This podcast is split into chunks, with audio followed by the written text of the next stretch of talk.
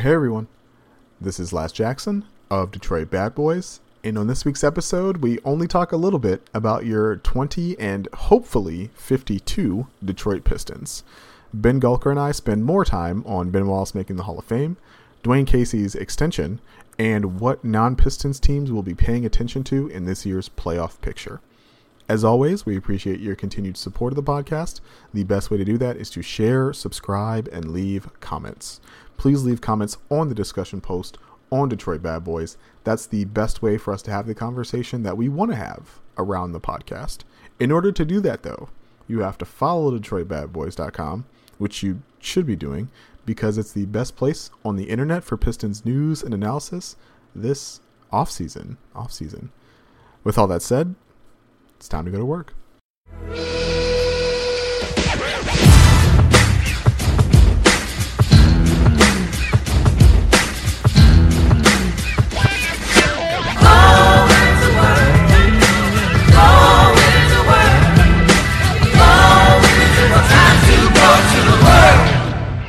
Hello, everyone. Welcome to this week's episode of the Detroit Bad Boys podcast. I am your host, Lazarus Jackson. Pleased as always, to be joined by my usual co host, Ben Gulker. What's up, Ben? Hey, Laz, enjoying an awesome Sunday made all that much better by the Hall of Fame class that was announced, including Detroit's own Ben Wallace. Laz, that made my day for sure. That was that was a very fun thing to look down at my phone at on just like a random Saturday and be like, oh wow, it's finally here. It's awesome. It's great. Why do you think it took so long for Ben to get his recognition? You know, D- Detroit, that going to work Pistons team, right? I mean, it, it never really had the respect of the NBA, in my opinion. Um, you know, they sort of snuck into the finals in some ways. They weren't particularly dominant team the one the, the year that they won the championship. Uh, you know, according to a lot of people, but you know, Ben Wallace in particular, just he wasn't a, a flashy scorer, right? Like he just didn't score a lot of points. He couldn't score a lot of points.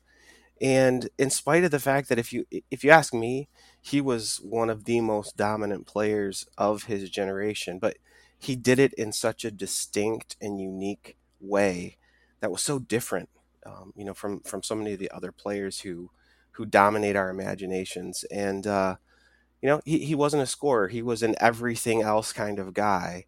And he, he was just absolutely a dominant presence on defense and on the glass. And I think, look, even still today, I think a lot of that still continues to be overlooked um, when we look at even the, today's NBA champions over the last handful of years. So, you know, he, he didn't score a lot of points, but he did everything else brilliantly. I think that's probably why he's been snubbed for so long. But in my opinion, absolutely deserving and honestly probably a bit overdue. Yeah. I'm definitely a bit overdue. Right? When you when you look at the resume, right? Five times all NBA, four time all star, six time all defensive team, six times all all defensive team, and you know, four time defensive player of the year. Like the the number of people who have won even like three defensive players of the years is so few and all of them are in the Hall of Fame, and it's it's crazy to me that uh, we we play often basketball is played on offense and defense, right? We acknowledged that this individual was the best player on one end of the floor in the league for like an eight year stretch, give or take. And no, like not in dispute right? Like everybody knew like Ben Wallace was the best uh, shot blocker, the best interior, one of the best interior defenders, and like a an underrated perimeter defender as well in the league. And but because defense is undervalued relative to offense, it's like his his Hall of Fame, you know, candidacy was an open question until that question has been resolved recently. But you know, to me, it's just like this shows once more that how how defense remains undervalued, um, despite the fact that you know it is a it's pro- it's been proven time and time again to be such an important part of a winning formula, which is allegedly like what everything is supposed to be about, right? You play to win the game, but uh, it does not seem like defensive contributions have been as acknowledged as a, as recognized as offensive ones. I don't necessarily know why that is. You know, maybe that's because it's it's both harder to capture defense in a box score, and we've had less practice doing it. Uh, I was reading this thing on the Ringer, you know, earlier this week about uh, you know advanced defensive metrics and, and, teams, you know, internally trying to work out, you know, what what metrics they could use to to quantify good defense and and really struggling on that end uh, because of what um, because of like what good defense creates and doesn't create in terms of like discrete uh, events on, on the court. But that's that's like a really long way to say that like Ben Wallace was one of the best players in the league at, at the height of his powers. And it makes a lot of sense that that dude is in the Hall of Fame. And it does not make sense that it took this long to get that dude into the Hall of Fame. Yeah, I totally agree. And I think there's two more points I would add. The first one is there's this narrative about that team that they were greater than the sum of their parts and they didn't have any true superstars, et cetera, et cetera, et cetera, right? And I, I, I kind of get it, right? I mean, they, they only scored like 91 points a game the year they won the championship. They were slow, grinded out. I don't think they had a 20 point score. I think Rip scored like 18 a game the year that they won the championship, something like that. So they didn't have superstar as traditionally defined, but to me, that's because you've defined superstar wrong. I think as you've just laid out. Ben Wallace was a superstar. He, he was absolutely a dominant force. Um, and then I think the second thing is there are statistical arguments that you could make about Ben Wallace, putting him among like the most elite names to ever play the game. And look, you know, there's some people who aren't going to buy into those statistical arguments, and I get it. But the thing you can't argue against is how much success that team had. And I think ultimately, like when Ben Wallace left, there was never any real chance that they were ever going to be contenders again. He was absolutely the foundational piece of a championship team that really, sh- I mean, so close, as close as anyone's ever been to being a back-to-back championship team without getting there, right? I mean, that that one play where Sheed leaves Robert Horry changes everything, right? So. Uh, he's absolutely he was absolutely the most important part of it. Um, James Edwards tweeted out a quote from Joe Dumars just today um, in it, Dumars acknowledges Ben as the foundational piece upon every uh, upon which everything else was built, and I think that's exactly correct. And uh, you know, for a team that six straight conference finals, back to back NBA finals, and one championship, like the franchise cornerstone of a resume like that belongs in the Hall of Fame, right? That anyone else would be. Ben Wallace deserves to be, and he's finally going to be. Absolutely. Chauncey Billups has to be next in the Hall of Fame, right, Ben? Yeah, so I mean, the way I've always looked at that Pistons team, Ben Wallace was the foundational piece of their defense, and their their defense was absolutely dominant. Rightly belongs in the Hall of Fame for that reason. Chauncey's kind of got that same resume, but he's the flip side of the coin. I always looked at Chauncey as the foundational piece of that offense. Um, you know, the year they won, I think they scored 91 points a game, something like that. They had a net rating of like plus six, which is just stupidly good and their offense, you know, at 91 points a game wasn't a show stealer. They were something like 24th in the league in pace the year that they won the championship. The next year, they were bottom of the league in pace. So all of those box score numbers gets flattened out as a result of that slow pace. But I mean, Billups' efficiency was just ridiculous. Um, you know, Rip did lead them in scoring, but you know, Chauncey was the architect and the cornerstone and the quarterback and the facilitator and leader of that offense. And look, when it was clicking, it was surgical. Like if you go back and watch the NBA Finals games where they, you know, the five game sweep against LA, um, the offense was just clicking in, in every respect. And, uh, you know, to me, Chauncey, when you look at body of work, right, like Hall of Fame isn't just what you do in the NBA, it's, it's about body of work and contribution to basketball. Chauncey obviously has had a successful career as a broadcaster after the fact. Uh, he's getting into, you know, getting his feet wet in the executive world. If he continues to have success in those realms, coupled with, you know, his phenomenal seasons in Detroit, and look, he had success after Detroit as well, right? In Denver, um, you know, he had he had success with that team as well. Um, he's got to be there. He just has to be. There aren't that many Finals MVPs who were parts of, you know, mini dynasties essentially, which is kind of what Detroit was. uh, who don't make the Hall of Fame. So to me, it absolutely he needs to get there. Yeah, I, I was gonna bring up the the life after Detroit uh, for Chauncey as a as a way to burnish his his Hall of Fame case because he was definitely still part of successful playoff teams in you know in Denver in in New York for a, like a very short period of time.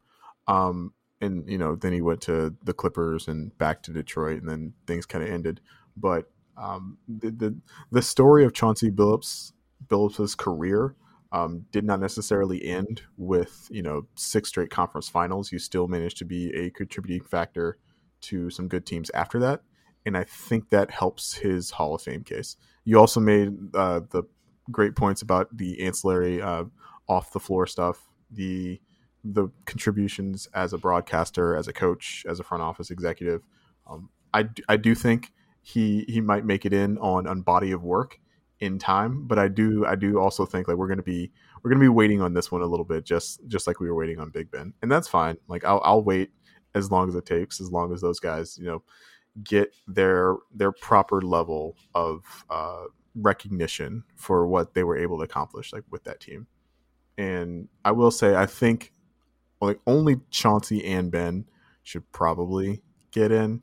Like I, I love Rip and I love Tayshaun, but like those guys were not, you know, those guys weren't the the heart and soul of those Pistons championship teams. They were very, very, very important pieces, but like you laid out, Ben Chauncey and uh, Chauncey and Ben Wallace are what made those teams go, and uh, it, it does. You don't have to you don't have to acknowledge everybody on those championship teams. Like the, the team is doing that, right? Like, you know, all the numbers are retired. They're all going into whatever the equivalent of our ring of honor is.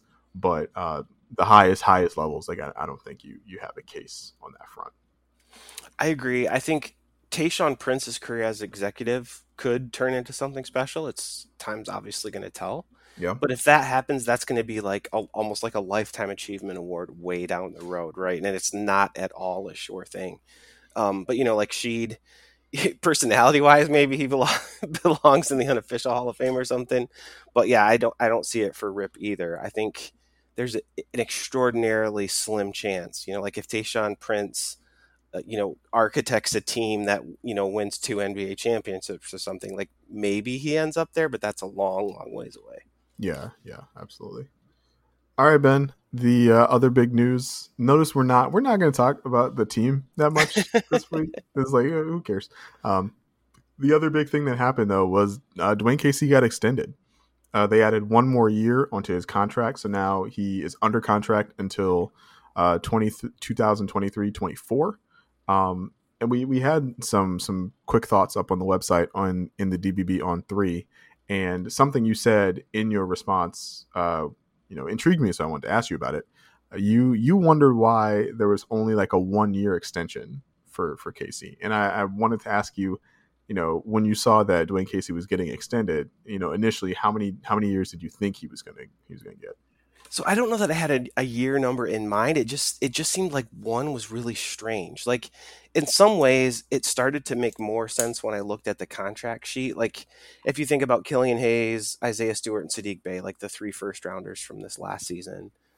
23-24 will be the last season of their rookie contracts. Mm-hmm. So maybe maybe that's what they had targeted.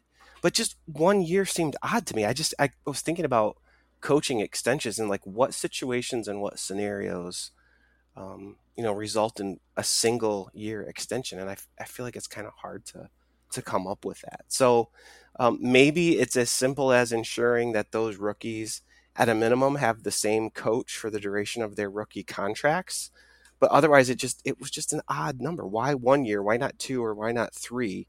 Like if you're really committed to dwane casey one just sort of felt kind of strange and arbitrary i guess I I don't know how much longer Dwane Casey wants to coach. Right, he is 64 years old.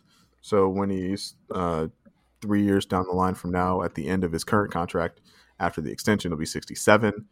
That's a long time to be an NBA head coach.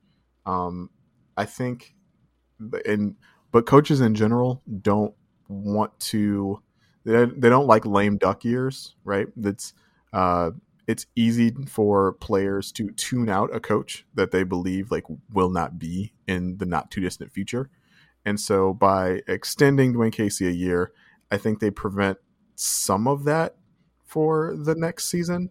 But um but yeah, I mean Dwane Casey's he's 64. I don't know at like a 3-year extension he'd be coaching until he was like almost 70. I don't know if that was ever going to be in the cards. Um I do. I and like, I think this also gives Dwane a chance to coach a Pistons team that might actually be good, good in quotation marks. But um, I think the the timeline for this team that I think the front office like has in mind uh, insinuates that like they think they're going to be good in two to three years, and they like the job Dwane Casey did.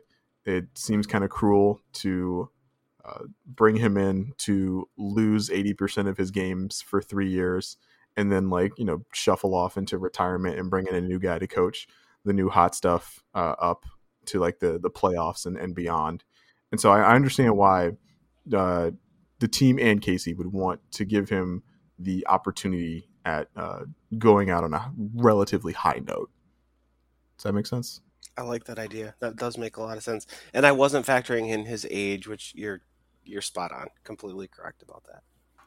Yeah, I mean, like, don't be wrong. He looks good for 64, right? He does. I don't even think of him as 64. honestly, I don't. He's got so much energy too, right? Like he's always he's always coaching right till the last second. So I appreciate that about him. Yeah, I think I think having young guys helps on that front as well, right? If you if you're 64 and you're coaching a bunch of vets who are losing this much, like, yeah, that that probably gets old real quick. All right, Ben. Uh, and I guess we should probably talk about the actual team that's on the floor. Uh, they have one more game. They play. We are recording this prior to the Heat game tonight. Um, with a loss to the Heat, they will solidify the second best odds in the lottery. Um, they've been playing all the kids for the most part these last four games this whole week. Um, no Isaiah Stewart or Sekou Doumbouya tonight, though. Um, personal reasons for both of them. Both of them had uh, Instagram messages or Instagram story messages about uh, a death, like the usual like RIP, like you know hands emojis type of thing. And so I don't know, you know, I don't know the, the exact nature of what that is about, but I would I would venture to guess that that's what's being taken care of, and that's why they're not playing in the game. Um, like with that said, you know what has been on the court for most of this week has just been like a really weird mismatch of young guys who don't know how to space the floor and uh, and an offense that is like kind of more shifted towards like a, a spaced floor and it hasn't been great in my mind for the development of the kids. I mean, how how have you been feeling about the offense for the last week or so, Ben? I, I haven't been a fan no, I mean, think about the number of different starting lineups we've seen over the past what, like three weeks. Then compare that to the number of like nine man rotations we've seen, the various different lineups that have been a part of all of that shuffling. I mean, yeah, it is it is tanktastic. That's the only way I know how to describe it. There's very little continuity. There's very little from like a philosophical or strategic sense that makes sense with all of these guys in and out and on and off of the injury reserve, as you mentioned. Not a whole lot of shooting.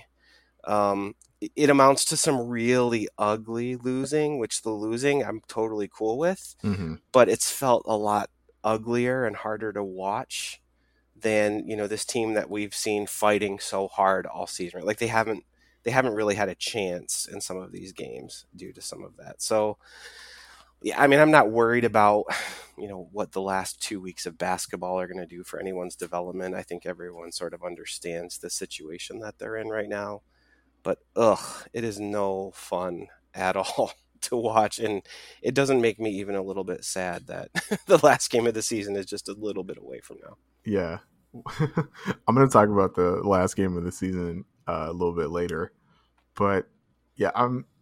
I hope that even though like the these games have very little uh like mattering for them, I do hope that like Troy Weaver is still like watching these games and seeing like, hey, maybe we need to prioritize shooting a little bit more uh, in the players that we try to bring in this offseason and acquire in the draft because I, I like that that has been a consistent problem for this team even when everybody was healthy they were still relying on the likes of you know wayne ellington and, and frank jackson coming out of nowhere to be uh, premier three-point shooters um, to, to offer the team a lot of spacing you know saddiq bey has done a wonderful job spacing the floor they're trying to get him to do a little bit more with the ball in his hands down uh, these last couple of games. I don't blame them for that. But uh, and you know, obviously, we talked about we talked in the past about Isaiah Stewart shooting threes, uh, but I, I you think you would think you'd want to see a little bit more emphasis on shooting when it comes to roster construction, and I think that that like that needs to be prioritized. And the last couple of games are only uh, more evidence of that in my mind. Um, yeah, it's just the, you you hit the nail on the head, Ben. Though these these last couple of games have been some some ugly ugly games to watch. yeah, and you know, like there's so little to take away from them too, from a like development standpoint. Like mm-hmm. you know, Killian Hayes had some of his nicest moments of the season, but that sort of gets lost in the ugliness, to be perfectly honest. And yes, I think you're absolutely right. Like I'm not worried about what these two week mean for like individual skill development stuff like that, but it absolutely underscores the need. Like especially like with Killian, he's not a shoot first kind of point guard. He doesn't have a whole lot of range to sort of create his own space for himself. So he's going to need some shooters on the floor for him to get where he wants to be as an NBA point guard. And you can't. I don't think. I don't think you can let that fall to the wayside this summer. You're going to have to address that. Yeah, yeah, and it's. I like. I think. I think if he if you saw him get guys going with his passing a little bit more, I think he would be more willing to to take over offensively and be more aggressive as a shooter. But because it's difficult to make that happen when you know defenses are collapsing and they're not necessarily worried about uh, outside anybody from the outside hitting them, um, you you see that um, that inclination like more towards passing does get pressed on from Killian. I, I, I, joked about how like Killian always knows where Saddiq Bey is because that's the only guy he relies on to, to make shots. But like it's true, and a couple more of those guys um, would make Killian and Saddiq and you know player X who they bring in. It would it would make each of them more dangerous and amplify like I, what I think they have to offer. And so like yeah, well, they'll I hope I hope they move forward with somebody who can shoot. We'll see how that how that goes. Uh, uh, speaking of dudes that they might move forward with, then uh, I wanted to pose to you an interesting philosophical question that Sean, our fearless leader, Sean Corp, uh, copied from another Twitter account. Um, would you rather have a, he's like, you have a 50 50 shot, you have a coin flip between the first pick and the sixth pick, right? So 50% chance to get one, 50% chance to get six. Or would you take a hundred percent locked in. You are guaranteed to get the third pick in the 2021 NBA draft. Which would you choose, Ben? All right. So clarifying question: We're talking specifically about this team right now, right? Yes. Not like in general. Okay. Yes. Okay. So for me, I'm going for the coin flip, and the reason why is I think if you go for the coin flip and you get six you find yourself in a really similar position the next season where you still have another chance at the lottery um, and at winning the lottery. I don't, I expect there to be some internal development that's going to help move the needle on wins, but I, I just don't think it's going to be hugely dramatic. So if you miss, if you lose the coin flip and you get six, you might get somebody decent, but then you're right back kind of in a very similar position where you're going to be picking in the lottery again and uh, I think the chance, the 50% chance at the number one pick, um, it, it's just, I think, especially this year, it's probably more likely to get you a franchise altering talent than the number three pick would. At least this year. That's so. That's what I'm thinking. Okay. Okay. I'm I'm glad we disagree. I would. Ooh, I like it. Yeah, I would absolutely take the the third pick in this year's draft, but I think we are we're thinking similarly, just choosing different things. Because I think if if you hundred percent guarantee lock in the third pick in this year's draft, I don't think I think you're still getting a very good player, but I also still think like uh, you can you can construct a Pistons team that's still going to win not that many games next season, and you can still try again in next year's lottery and feel good about the odds you will have next year. Right? I, I do absolutely agree that the number one overall pick would be a franchise altering player, the type of player who improves your fortunes to the point where the lottery and lottery placements are less of a concern like this late in the year. But um, the if you if you're still just like picking up good players at three and you're still constructing a team that can lose a bunch of games, then like that is like that is still a desirable outcome, right? Like that is that's part of what the that's part of what the the process in Philadelphia was about, right? Was getting as many high draft picks as possible and uh, making those and like getting as many bites at the apple at uh, at franchise altering talents. And so I don't think like the number three overall pick this year shakes up your franchise to the point where you can't lose a bunch of games again next year. And that's why I would take, but it's still a better player than you would get at six. Yeah, and, and so that that's why I would take the the guaranteed lock in rate. So who do you pick at three? Uh, I mean, who's, who's number three today for you? de- depends on who's get takes who gets taken at one and two, right? Okay. Like that. That's the thing. Um, and it, it and for the Pistons, it also very much depends on who would be picking in front of them, right? There are, uh, you know, I can I can the, every team could use a Cade Cunningham. I I think Cade would go number one regardless of who was picking, but you know, I you could you could definitely sell me that there are teams that would take uh, Jalen Suggs uh, Okay. second overall. You could sell me that there would be teams that would take Jalen Green second overall. You can sell me that there are teams that would take Evan Mobley second overall. And so at three, I think you you are happy with any of those three guys. Um, but I don't think any of those three guys uh, single handedly change your fortunes so much immediately that you can't, you know, win another. You can't win, you know, twenty seven games again and try again in the lottery next year. Gotcha. Yeah. All right, Ben. The Pistons thing that is annoying me this week is very small, but very annoying. Uh, I was very annoyed that the NBA, in their desire to have every game, and in their desire to have every team play on the final day of the regular season and have every game matter and everything, they moved around the start time of this Pistons game to where it was going to be after we record the podcast instead of before we record the podcast. If they could have only kept the game at one o'clock, we could have finished out the regular season and been done and then done the podcast. And then we would have like, we would actually be able to do like the eulogy and everything. We could end the season on a high note. But no, and the NBA, they strung me out for like another four hours. And now I gotta, now I have to wait a whole week to do the end of the season recap. Stupid Adam Silver. No kidding. So okay, it's five thirty right now, right? So five thirty on Sunday. I have been gardening and took my kid to the store, and you can cut this out if you want. But did we do we know like who the Heat are going to be playing and resting tonight? Have we figured that out yet? So the, the it was it was up to um like they could they could still fluctuate in the in the standings at the beginning of the day, Right. but the the Knicks won. Oh, And they so- did. Okay. Yeah. yeah, so the haven't Knicks seen won. anything yet. So the four five with New York and Atlanta is locked in. Okay. So now Miami does not really have much to play for, and I suspect we will see the Miami bench crew. I haven't seen the injury. I haven't looked for the injury report yet, but I suspect we will see like the Miami skeleton crew um, versus the Pistons skeleton crew, plus Ugh. Mason Plumlee. But uh, but yeah, So the but- Pistons could win this. Like that's not. It's cons- it's more likely than it was at the beginning of the day, Ay ay ay. but still pretty unlikely in my estimation. Yeah. Yeah. I mean, they're going to be putting out a pretty disastrous lineup. I mean, it's going to be ugly. Yeah, yeah. But Jahlil Okafor will still be prominently involved, and so that always that always gives us a chance.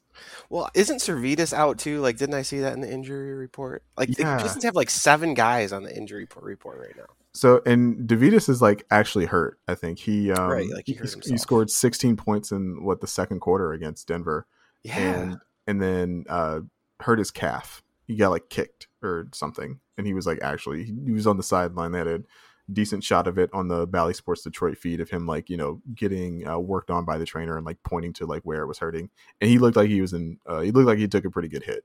So I'm I'm not surprised to see him uh, on the injury report. Yeah, they've got seven guys on the injury report, and then the two guys you mentioned, Sekou and Stewart, out for personal. So that's nine guys out. I mean, that's not much left to work with.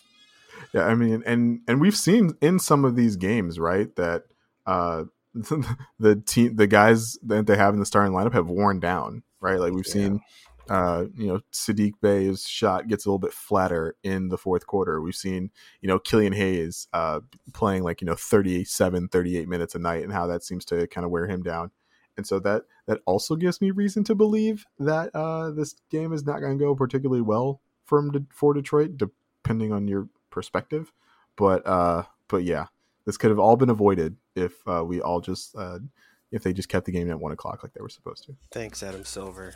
Yeah. Was there was there any uh, minor annoying thing that really got to you this week, Ben?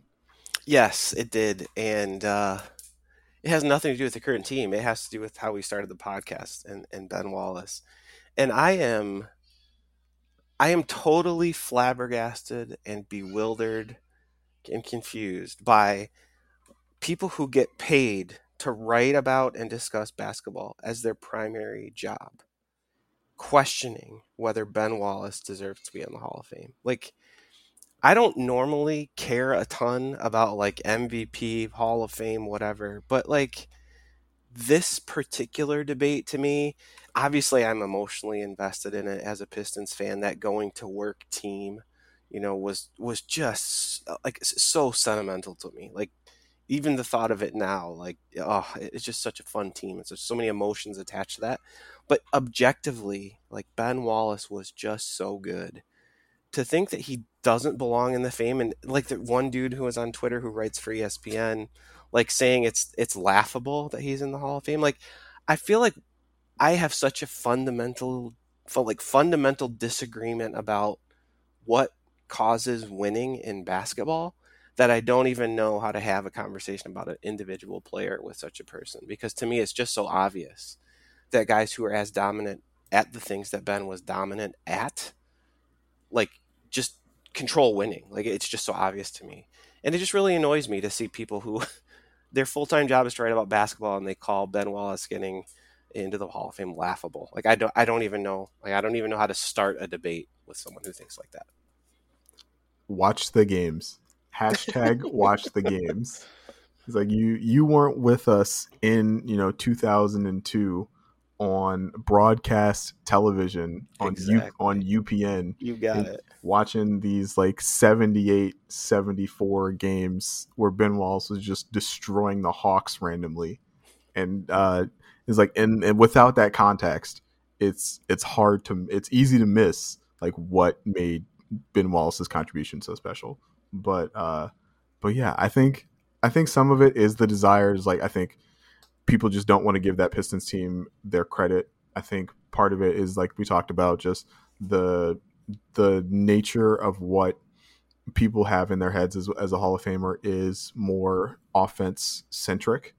And so they do not necessarily want to award uh, players who like their main uh, the thing that made them special was defense um, you, you see this in people talking about like Dwight Howard's Hall of Fame candidacy, like it's a question.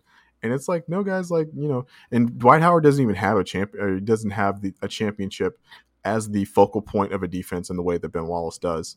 But like, yeah, Dwight Howard, Dwight Howard's going to be a Hall of Famer. Like, that's not it's it's not really a, a question. But and and you know, Howard was a better offensive player than Ben.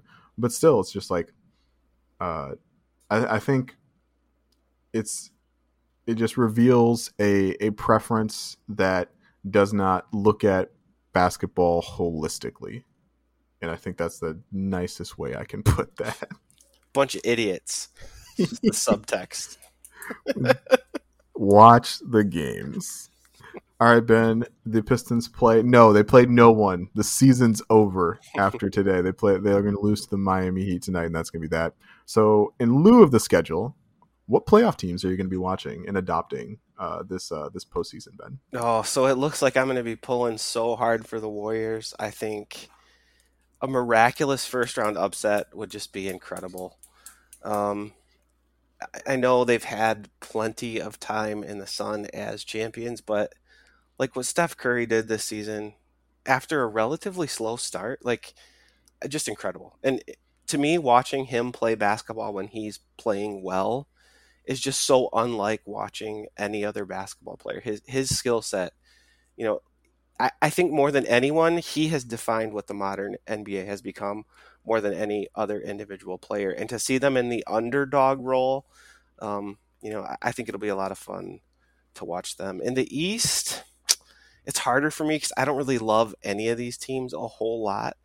Um, interestingly, I'm going to be paying attention to Washington just because of this late season heroics from Russell Westbrook, like rediscovering the fountain of youth and becoming the triple double machine that he was a few years ago. So I'll be watching them, and I still have a soft spot for Giannis. I think he's just such an incredible talent to watch that I will probably be watching Milwaukee. Um, and then I I will be half watching Phoenix as well. So I guess those are the the, the kind of the four teams I'm going to be paying attention to. But I think kind of pulling for Golden State um, and maybe pulling for uh, Milwaukee, one in each conference. Okay, it you are right in that like Golden State is an odd choice, but like this version of Golden State is not an odd choice.